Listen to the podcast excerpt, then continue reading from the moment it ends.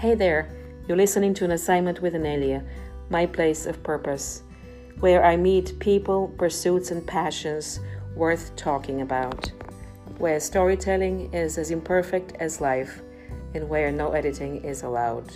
The next episode follows. And in, and in this episode, I talked to Nancy Price, author of seven, of several books, poems, short stories, and frankly, an amazing woman to people of all generations. One of your books, uh, hey Nancy, can you hear me? Yes. Uh-huh. You know, and what's really unusual about this podcast is that you, we are doing it over the phone. Uh, you said that the phone will be much more liberating for you. Yes. Is it is it um, is it the freedom that that that you speak to to um, a person in in, a, in the virtual space that is more liberating? Which part is more liberating? well, I suppose this is a very ordinary answer, but I don't like to go out when there's so much flu and or have anyone in the house. I'm trying to keep myself alive. So that's my reason for us talking on the telephone this morning. Well, that's wonderful. You know, you have uh, been a role model, like I said earlier, for so many women of so many generations. And you and I have talked before. I believe I interviewed you about 10 years ago. And so it's such a joy now to talk to you 10 years later. Um, this this particular program which I do is uh, about people finding their purpose, their their purpose in life, and the place of their purpose. Yours is creative writing, and here you are at 94, still creating daily. How does That's, that how, how does that happen? How does that happen? well, I think I'm just in a habit. I've been doing it so much of my life. It all all of this started, I think, way back in my childhood. Um, it has its roots back there, and I've just been doing it ever since, both the art and the writing but 94 that that's a long road to travel. Do you sometimes step back and say wow i'm 94 and still able to do this and still able to enjoy it?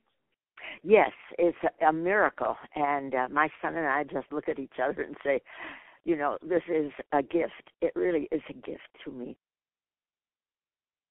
Yeah. So listening to you talk and laugh and one would be hard pressed to believe that that uh that you're 94 what has age added to the act of creative writing? It just gives you a tremendous amount of living so that you can work out, I think, a lot of your problems with writing and with drawing uh, as you go. And it gives you all this length of time and all these contacts that you've made. My travels, my friends, my teachers, uh, my my family. Tell me a little bit about um, what what was it like when you started? What was it like to decide I am going to be a writer, or did you decide did, did the purpose find you, or did you find your purpose? well, it started, I think, probably when I was born.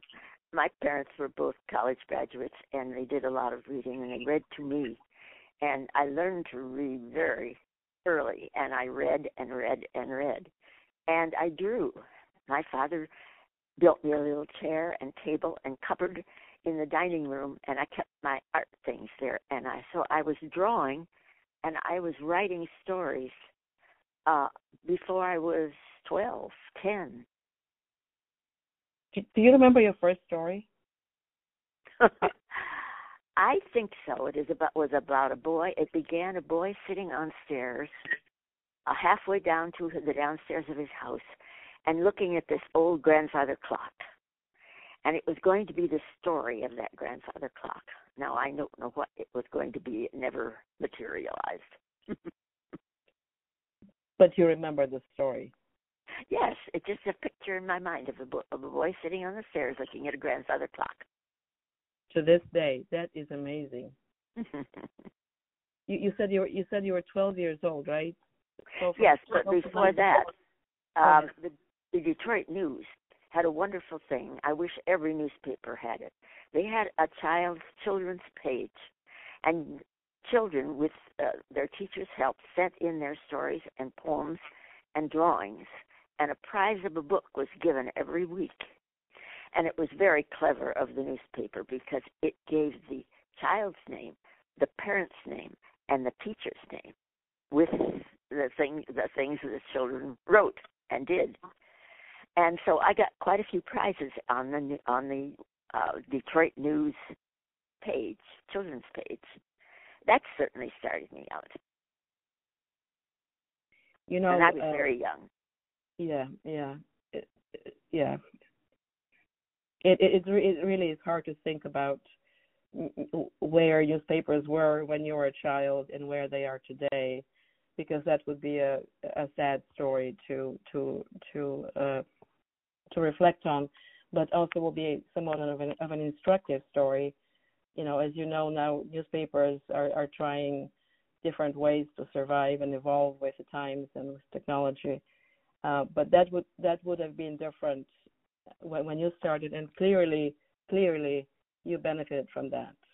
Oh, I did, and I was very lucky. Not only did I have that, but Edsel Ford of the Ford family bought a great big barn down downtown in Detroit, and he refurbished it, and he filled it with every possible art material that a child could use, and it was called the Children's House.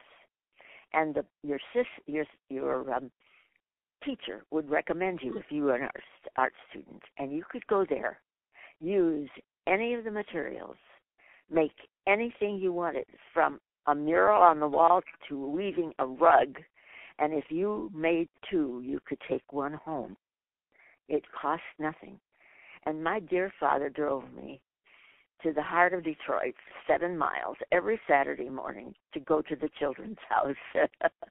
and when I had to leave Detroit with my parents, um, the, the woman who ran it, Frida Pepper, told my parents she wanted me to become her assistant at the children's house. Now that is strange because that probably would have made me some kind of artist. But I came to Iowa and became a writer. wow. So so what what your father invested in you and what a philanthropist invested in children as a whole, that really paid off big time. That's right. Those two things, when you think of it, started me on my way, and they were great gifts in both cases. The Detroit News, and I did have poems printed on the editorial page there too. so that was nice. Um, they helped me with my poetry, and Edsel Ford helped me with my art.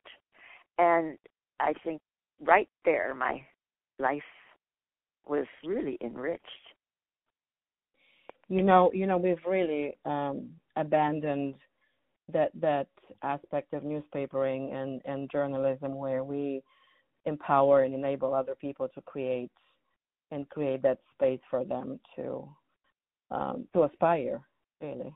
Yes it's a marvelous thing for people adults and businesses to step in that way. And i'm sure that many of the young children i knew there probably made their way into the arts some way. But when I came to Cedar Falls, I was um, in my junior. I was starting my junior year of high school, and by then I had won prizes in the Detroit News, and I had also won prizes in Scholastic magazine. Um, they gave prizes for poems, and I had had won those. So that by the time I was in a junior in high school, I had published, and I had done artwork already so thinking back as a child at that time and and having your confidence and kind of boosted by these experiences. Did uh, did this impress your your peers at the time? What was it like for your friends in school? What did they think of your creative self? My high school? Yeah. Did you say? Yeah. oh uh yes i did things there and i had i had one teacher in high school that made a great deal of difference to me here at the uh, school, the university school, which I went to, the Malcolm Price Laboratory School, it was called after my father. they my father was so pleased to have that school named for him. Uh, it meant a great deal to him. And uh, when I went there, I had a teacher, uh, English teacher, who did a phenomenal thing. I wish I had asked her because I didn't know I was going to teach literature and writing. If I could have her exercises, what she did, she came early every morning, and over on the bulletin board around the room, she would write four versions of a poems about the same subject. And she would ask us which is the true poem. Hmm. And that was utterly amazing to me. I would come early and I would sit at those poems because some of them used antique um, words, but that didn't mean they weren't the best ones. And some were free uh, writing, and some were iambic pentameter, and you had to decide where the real artist was. I wish I'd had those copies. Did you did you ever guess right? Yeah. it took me a while with each one though. You had to cross out everything else. You had not to make anything any difference but the fact that one of those poems spoke to you. So, so and that's art, about all. That's about all you could say to yourself. Right, right. So, so true art speaks to us. True art, true, true art speaks to us somehow. Yes, and I, I knew that then. Uh, I'm sure I had done enough already so that I recognized that. I don't think the class did. I mean, they must have been just sitting there. Say, I'm going to just choose one and say it is it. You know. they had they didn't have the experience writing. I don't think that I did. They had other kinds of experience, and that worked very well in some of the other classes. so so it strikes me that it strikes me that that you remember the names of of the people just outside of your immediate family teachers benefactors role models that kind of led you along the way to become a creative writer? Yes the woman with the poetry was margaret Bess, and she was a stern teacher and uh but i learned a lot from her. I had several in high school. And then uh, i went to cornell and I had some very good teachers there. But more than anything else, I got to writing for the Cornell Husk, which was a student newspaper. And then I began sending out my poems. And before long, when I got married and started having children, I was publishing probably 15 poems a year in different magazines the Atlantic, Saturday Review, um, the women's magazines. In those days, they printed poetry. The Ladies' Home Journal and so on would print my poems. So I was I was piling up a, a book. That that's a, that that would be one way to enter into into the field of creative writing through poetry, which is what happened with you. Did the did, did you have a reader of uh, of of your poetry? Uh, you know, starting to you know, from childhood through adulthood, did you share it with family members or or teachers perhaps?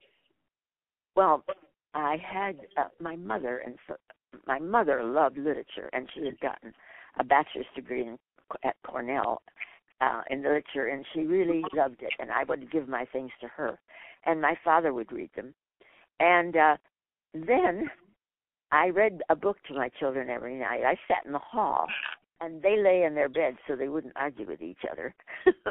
and I read all the great books to them uh night by night. And uh so I made all three of my children love books.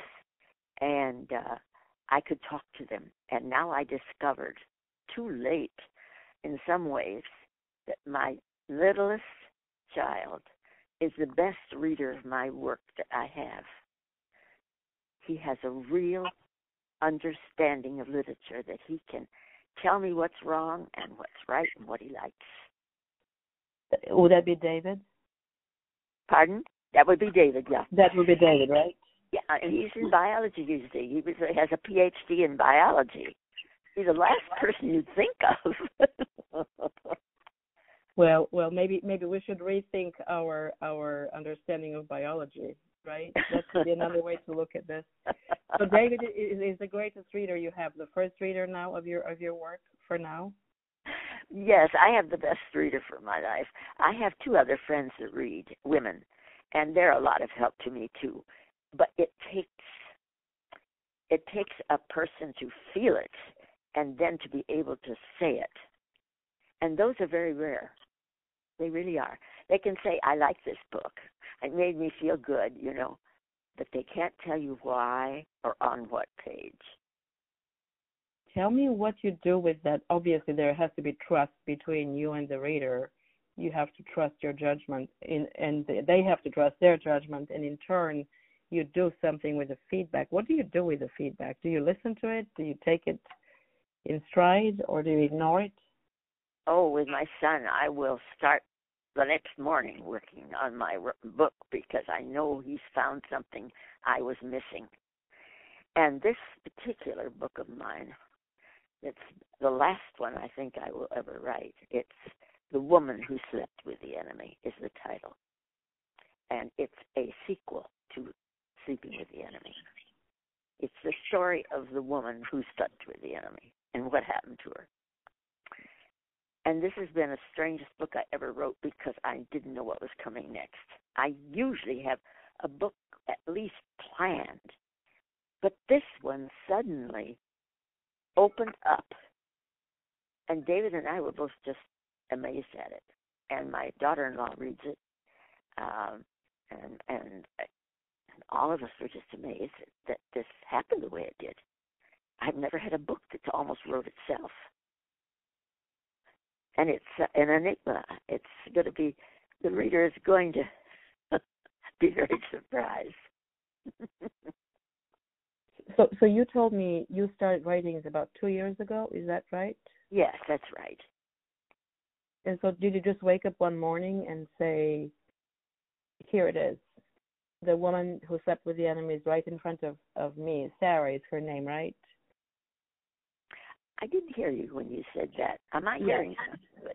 No, that's okay. I, I will just repeat it. So, so you woke up one morning and Sarah Burney was sitting in your living room, or was it in your in your kitchen and and saying, "I'm the woman who slept with the enemy." Is that how it began?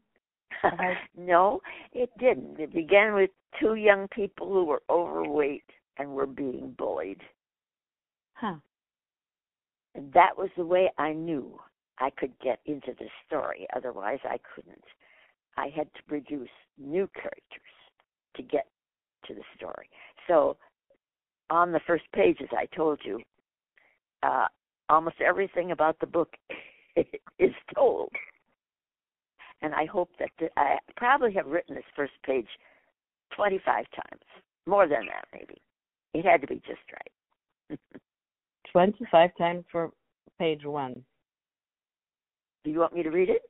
Yes, please. Please do. All right. I, and by the way, it's written as an I. The whole thing is first person. I was only a high school girl named Rose Dunn when Whit told me his secret. Quote, I'm writing a novel, Sleeping with the Enemy. If I read it to you, will you tell me what you think of it? Unquote. I'd never seen Whit Farley until school began in the fall of 1983. My father and I lived two miles out of Cedar Falls among the Iowa cornfields. Our only neighbor was an empty farmhouse across our lane. But one day we heard that a family called Farley had bought the house and saw a moving van unloaded there after dark. A new truck and car were parked in the farmyard, and the house lights were lit. I just baked a chocolate cake, and I said to my father, Ron, let's take my cake over to the Farleys and tell them they're welcome to the neighborhood. Good idea, Ron said. And in a few minutes, we started across the lane. Then we stopped, looked at each other, and went home because someone in the Farley house had begun to scream and scream. Wow. That's the first page. Wow. So we now we need to know what there's who is screaming and what they're screaming about what's going on in the Farley in the Farley house. oh dear. That was a hard page to write. Yeah. What what was difficult? Was it the, the detail that that was torturous? What what was the hard part about that? It, in, in the first place, it had to be changed all the time because I didn't know what I was going to put in this book until I suddenly realized what I was doing. Wow. And when I told David, he just sort of jumped up and down and said, "Oh boy," um, and it's so difficult to do. And so then I have to go back when that happens. When I get an idea about the book, I have to go back and rewrite everything that went up to it. In this case, because I changed everything. Uh, it, it's been a fascination to me, an utter fascination now that you read it to me, does it sound the does it sound the way you want it to sound to sound? Is it exactly this the, the the tone that you want to strike? Is it is it the way you want it to be? That's right, because I've told you so much. I haven't told you, but I think you've picked it up. Uh, she tells that she has a great secret in the first sentence that she knows this boy isn't writing a book. And I put it there because I want the reader immediately to know that this is a sequel to Sleeping with the Enemy. Um, and it's going to be involved with that book because so many people have read it. So that's in the first sentence. The mm-hmm. second one, she's a girl living with her father alone. And a neighbor moves in. And you see that they're lonely out there, father and daughter alone two miles from Cedar Falls. And she knows they're close. By their conversation, I think you feel it, do you? Mhm. Yeah. Let's take our cake over the Farleys. Our cake. Good idea. And then they look at each other without speaking and go home. Uh, so I've set up in one page two main characters, more than that, four or five main characters. Uh, the place, the year, and everything. And that's always my aim. I have to give that to the reader so that he won't he will turn the page. yeah, it it's really it's uh, I I feel really blessed uh that that you that you read that first page to me. It is somewhat akin to journalism and you would you would know that because you worked for the newspaper in college, right? That you're trying to hook the reader with a with the lead of a story. You, you just want them to keep reading. Yes, you're giving every author ought to be giving the reader who picks up the book and looks at the first page a fish hook. You know, you've mm-hmm. got to catch them because life is so busy and they'll pick that book up and they'll read the first page, put it down again. Unless you catch them. And unless you do it honestly start at the beginning or what it is, they have to know right away. I love that you talk about writer honesty, and I love that you position yourself as a writer in in in in the in the space of a person who is a busy person. They they have so many things pulling at them that if you don't grab them, you only have probably 30 seconds. I think I estimate 30 seconds for a person to decide if they would continue to read or not. I know that is fairly true for a news story. Um, and, and for a book, it you know the, the reward has to be much greater to um, to finish it, to keep reading and to finish it. So that's the importance. You told me you were illustrating that that book yourself. Yes, I have done it. It's got 22 uh, illustrations, I think. Well, no, Yes, this is a book that has 22 illustrations. They begin each chapter. Uh, just a half a page is the, is the uh, is the illustration, and so each one is is of course different, and they've been fun to do. The fir- this first page has an illustration of three boys shouting. Oh. Yeah, their mouths wide open, teeth showing. They're nasty kids. I was just going to ask you what is the first illustration, and uh. and and uh, so so what's the um, what's the relationship between words and and images between the, the the chapter and the illustration because you're trying to convey something different in a completely different nutshell with the illustrations. And I don't know how many people know that you're an awesome illustrator. well, it's wonderful to be able to do. And these three boys I did twice. The first time I just had three high school boys yelling. And I I threw that picture away because I wanted to say a lot more. And so these three young men's faces are their mouths are wide open, their teeth are showing. They show hate. And it's all in black and white, these three faces. They show hate. They're not cheering something, they're laughing at something. And they think it's awfully funny and they're calling its names. So so so the illustration is another way of telling a story quickly and, and, and piquing our interest, you know, continuing to to turn the page to see why. But the thing is, if you put a picture like that on the first page, which has no no explanation at all, then you'd better hurry up pretty fast to say what it's about, because the reader will look at those three boys yelling and screaming, and they'll say, "What kind of boys are they?"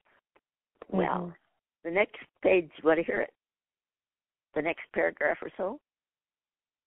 Yeah. yeah. You want me to read it?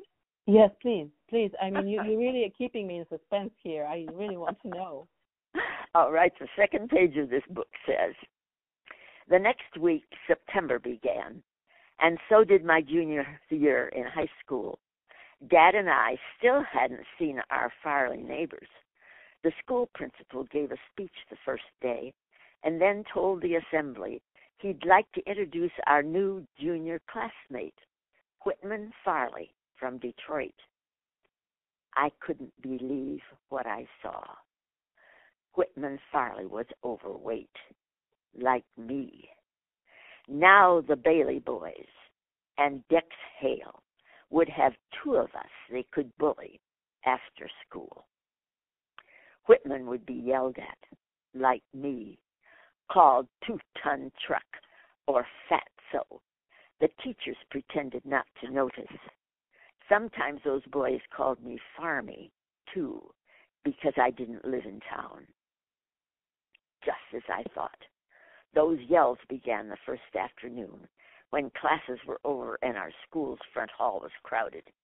There was a Bailey boy in each of the top three grades, and the three of them stood against their lockers and shouted, Fatso, two ton truck, balloony, as I followed Whit to the door. I saw that Whit was doing just what I did, pretending the bullies didn't exist. But I thought it was harder for him because boys are supposed to fight back. Wow. Now you know a lot more characters. Now I know a lot more characters, and I know what the girl probably would would form a relationship with this boy because they are both bullied. And now I explain. Now you also explained to me the illustration, which I haven't seen, but you've told me about. Now, now that also puts the illustration in context. Yes, it has to pretty soon because otherwise it, it, the reader just says, "Huh? You know, what's that got to do with it?" But now we know who they are. They're Dex Hale and the Bailey boys.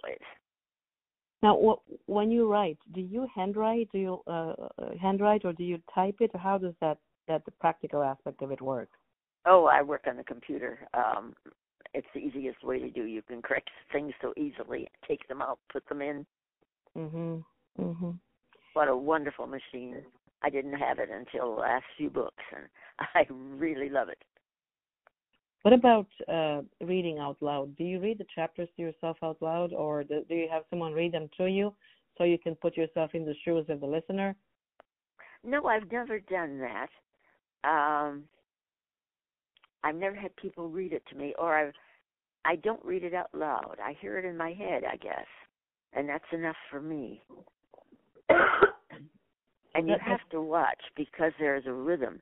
There is a rhythm, rhythm. Um, that you use short and long and involved and simple. For instance, the next sentences are September Yeah. was hot that year. The next week, a big sign in a pasture at the edge of town said 1983 Cedar Falls, Iowa Autumn Fair. I sat at a card table in the shade, selling honey from my dad's beehives, rows of golden bottles under a sign, delicious Iowa honey. I can Now hear the rhythm. I can Hear hear the rhythm there? Can you hear I the can- rhythm? I, I, I, I, believe in that, and I and I can hear it. And you're such a great reader because it just flows. Well, and it stops where it should. It starts where it should, and it's a job. Ah. And the next sentence is Suddenly, there was Whit Farley, as hot and sweaty as I was, looking at the bottles of honey, my sign, and me. Quote, a delicious Iowa honey. That's right, he said and grinned. Rose Dunn, Ronald Dunn's daughter. How's business? Wow. I can visualize the guy. I can. I can. Tell me, uh, tell me about uh, Cedar Falls, Iowa. What, where does, uh, where does that fit in your, in your identity as a writer? Well, I love using it in my books, and I do a great deal of that. Uh, I know the, I know it, and I, I'm sure of it, so I don't have to fumble around trying to look up some other city. And I don't want to use a big town. I've been lived in Boston. I've lived in Detroit. I've lived in London, but I, I just don't. Uh, I want to use a place I'm intimately acquainted with. And and- here you you lived as a child, right? Starting in your fairly early on. Well, I came here, as you know, in my junior high. Right. uh, years. So that's a long time to be in Detroit. But I was out in the edge of Detroit where the new houses had been built. And that's an unusual kind of place with the, the houses going up every week around you. Uh, it's not something I could use. Right. So Cedar Falls, you know, you are one of the ambassadors of Cedar Falls that that has really done so much for this town. In, Well, I- I putting do it in enjoy it. yeah, I had fun because this little park, Seerley Park in, in Cedar Falls, I use in my books, and uh, it was the park I saw from all our front windows of our family home. Our family home where we raised our children was right across from the park, and so all my married life mostly, and with my children, I looked out at that park. so now I've given them um, a new table and two benches um, for the for the little Seerley Park, and they've put up a stone for me. I don't know if you've seen it, but I have. I have. I was just going to tell you there is a stone with your name on it and honoring you. And this was what was it last fall that it was done? um, a couple of years ago, and Mhm. then uh, this last fall, they put up the little book uh, library book where children can come in and take a book and bring it back. These new ones that are popping up all over the country, little boxes that are out in public, and you can help yourself to the books. Yes, yes, and, and and actually, a friend of mine now lives in that house that that used to be your house at one time. Oh, really? I've been in their house, and I've met their three little girls. Yes, And uh, they're a nice family. We're glad they're there. yeah, yeah. I was going to ask you when was the last time you went inside the, that space. Um, They were awfully nice. They opened their house up to the uh, buses of uh, visitors that came to go through the houses that I had used um, and in the houses I lived in. And uh, they opened up their house so that the people in the buses could go through it. And I thought that was asking a lot. But I had painted a big mural in there. I painted murals in our family house. And they wanted to show that. So they were very kind. They let people tramp through their living room and dining room to see my mural. what what does it look like to you now that you see it so many years later? Is is that is that evocative of some emotions that that at the time were not exactly um, were different at the time? Well, I was a new mother. Uh, I had three young children, and I I was home a lot, so I wrote I painted three big murals, and Paris upstairs, and this one downstairs, and then just trees on the way upstairs, and uh, I think it was a way of keeping my hand in when I was such a busy mother. I had three kids, two years apart. You know, it did keep me pretty pretty busy. it's amazing that the new owners have uh, preserved them and and have honored that that art and kept yes, it isn't that intact. nice? I do appreciate it. I painted it with a special paint that's washable, and so I think it'll last. Um, it was very good paint that I used. Yeah, just returning to those memories, I'm sure was was special for you Oh, when yes. when you went with the tour, right? Uh huh. And I had my daughter-in-law and my son and daughter with me, and that was nice too. It's kind of a family affair. Hmm. So tell me about um, sleeping with the enemy. You know, in a way, people talk a lot about this book, uh, and it has also, of course, been portrayed by Julia Roberts in the movie. And uh, in in 1987, I believe, is when the book came out. Yes. Uh, approximately, right? 1987. You you this was your third book. You had written two before, and you wrote several others. You've written several others since. Um, what do you think about this particular book has kind of held the the ha- has fascinated the public heart and the public mind? I think that we are becoming more and more alert to the hard lives that we give women all over the world. And I think I've been writing about that often in my books because every woman keys into that. And let's face it, the women read the books, you know.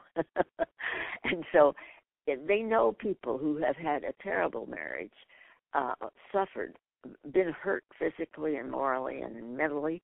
And when they find a book that talks about that, I think I think they feel yes, I, I know about that.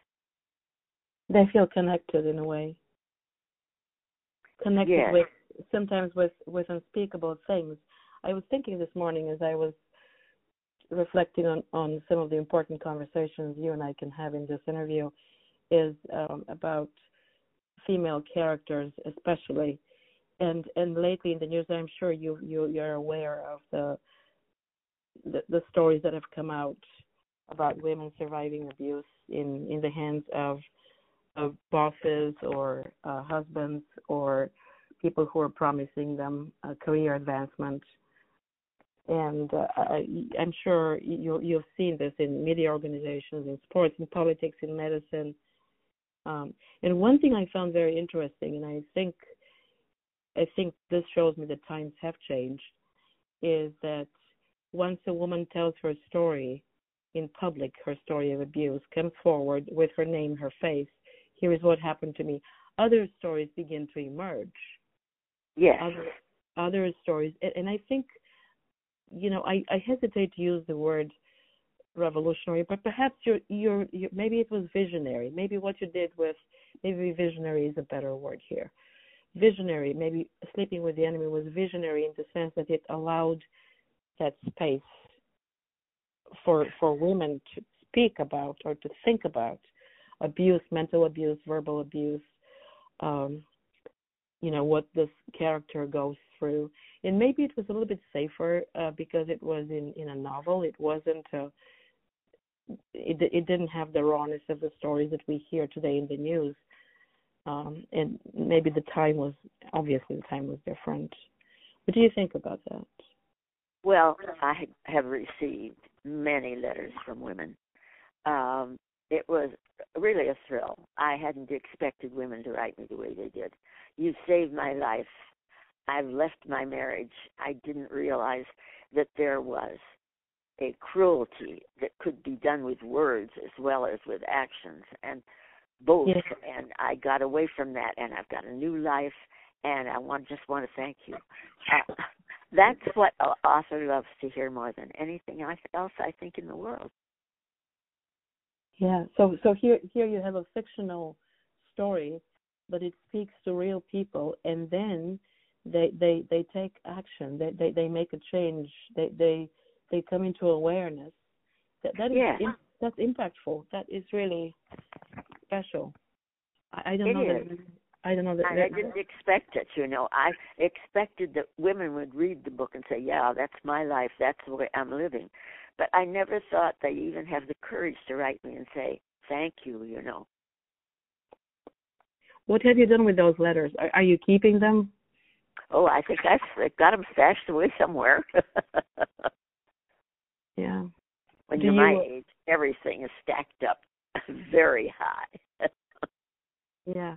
So so tell me um tell me what is uh, the the one story that that that really of all the books you've written, all the novel the novels, the um the poetry, the short stories, what which one are you most partial to? My goodness, that would be hard to say. Uh, they're so special. My third book was about the slavery in South Carolina, and my husband and son went down with me there, and we went over the plantations that are still there. They're used now for hunting grounds and things like that. But Mm. I've seen the slave houses and I've talked to them down there, and I've read everything I could about slavery, and I illustrated that book and brought it out again about a year ago. It's called A Natural Death and it's based on the saying, no slave should die a natural death. Why is there dancing and singing in the slave quarters? and so that's about the slavery in South Carolina. It was considered probably the most benign of any of slave societies, but it was not, of course. it was not and I went down there and I read everything I could and I tried to produce a book that would show how corrupting it could be for both white and black and how they could fight against it and whether they would win at all. And uh I had letters from all over about that book. Uh they just they wanted to tell their own stories to me and they and wonderful reviews. So I brought it out again, and I did my illustrations this time. And, uh, and the first, the first illustration is of two little children, a little baby girl and a little boy, three years old, lying in a cornfield in the August heat of South Carolina. They're dying. and their mothers have left them there in the hope that the white man that drives past with his cart will take them. That's the only hope they have. Talk about abysmal desperation. Yeah, Wow. and he does. yes. And the last thing in the book, the name is Amzai, takes those children, raises them, teaches them. They can read. They know every line of the Bible, and he marries them, and they're mm-hmm. taken as slaves. And their first little black boy ends the book. Their little baby. The master of the of the slave house wants to know what they'll name this new baby. And the father says, Amzai. This is the white man that saved them. That's Oh. the way to look at it. Wow. So so this is the one that's that's dearest to you as as author. This is the one that that you hold closest to your heart. Well, it's hard to say because every one of them has a Oh, great deal of you in it. Yes.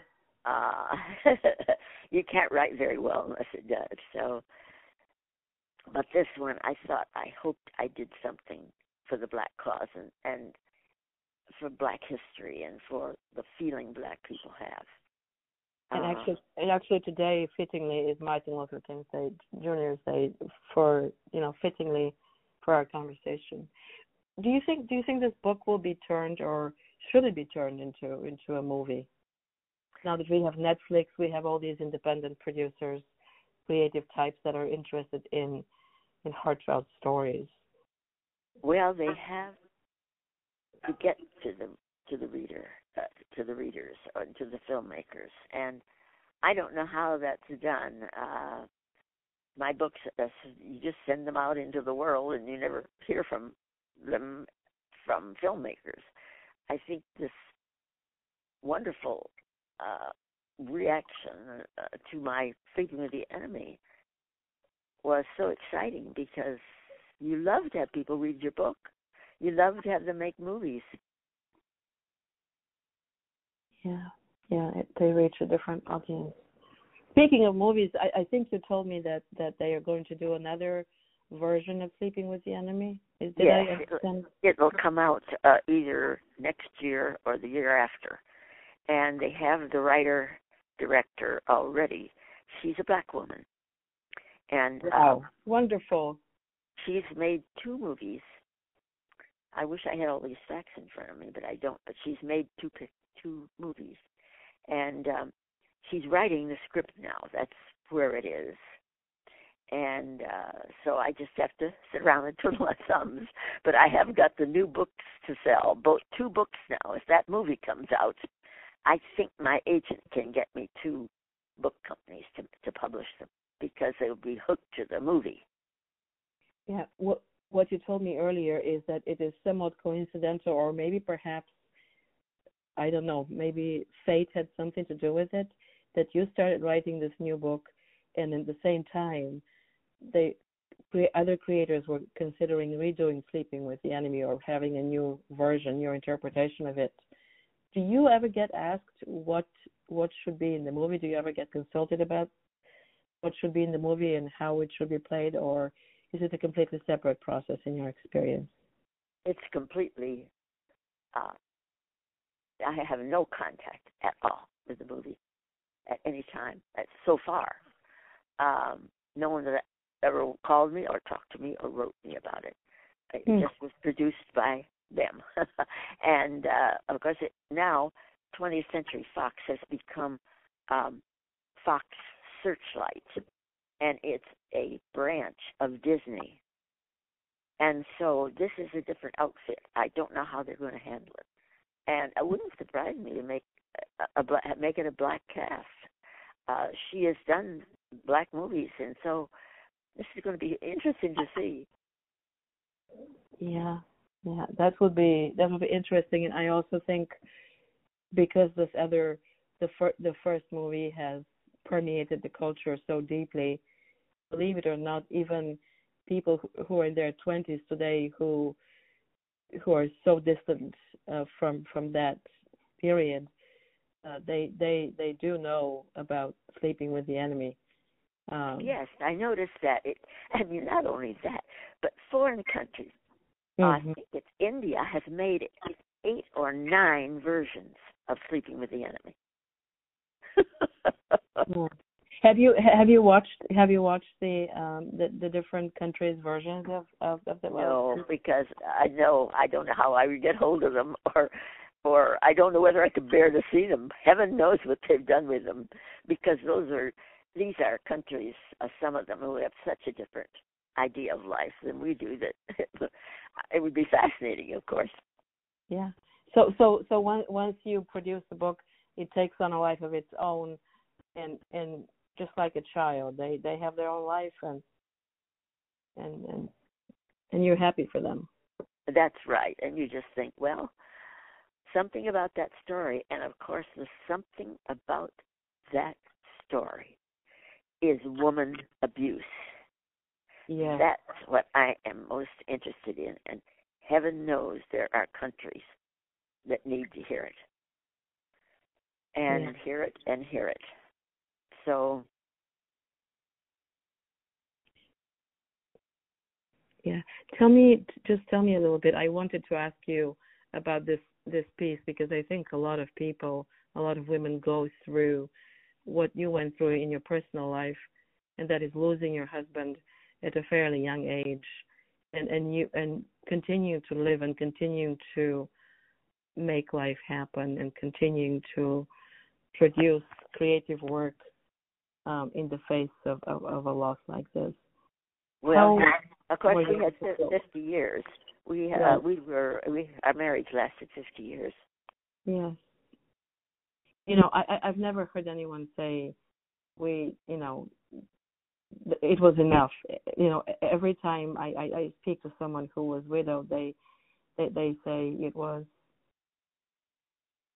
I was I was I was blessed to have all the time together, but I wish we were here together. Yeah. Yeah. That that that that's a complex that's a complex issue.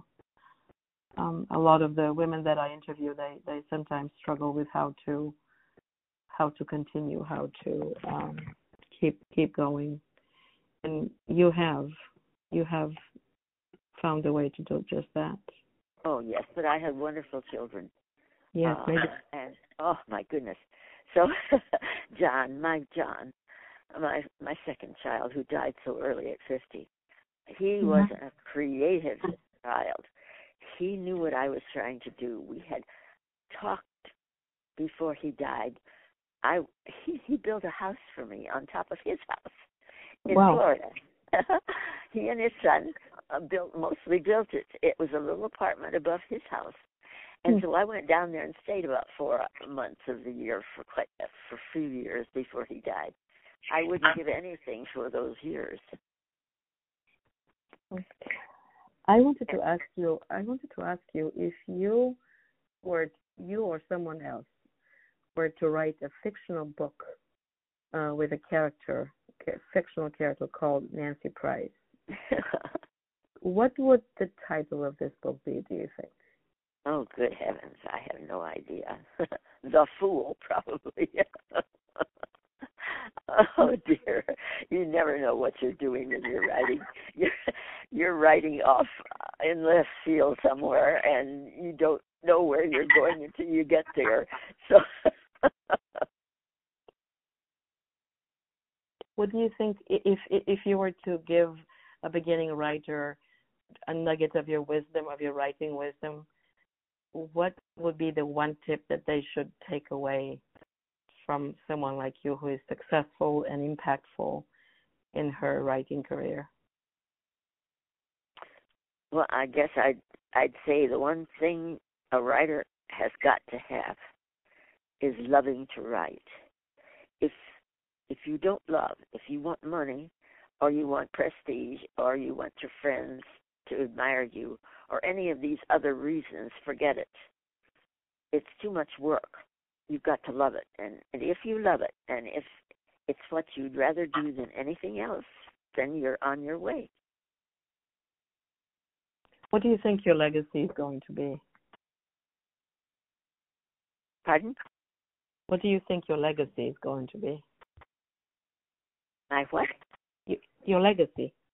Oh, I don't know. I hope I'll help married women who are in trouble and lovers who are in trouble and uh, I hope I'll keep people enjoying themselves for an hour or two reading a book.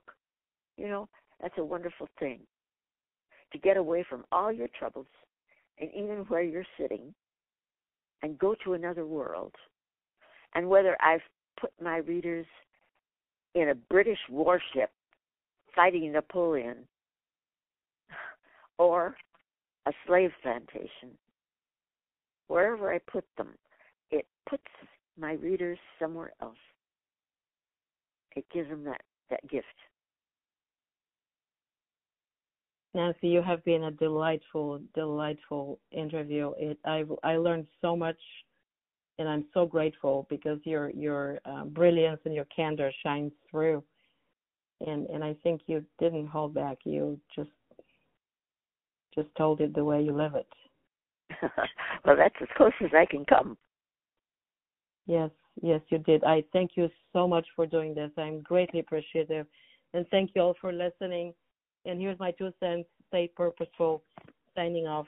I'm Anelia K. Dimitrova, the iRoving reporter who lives her beat.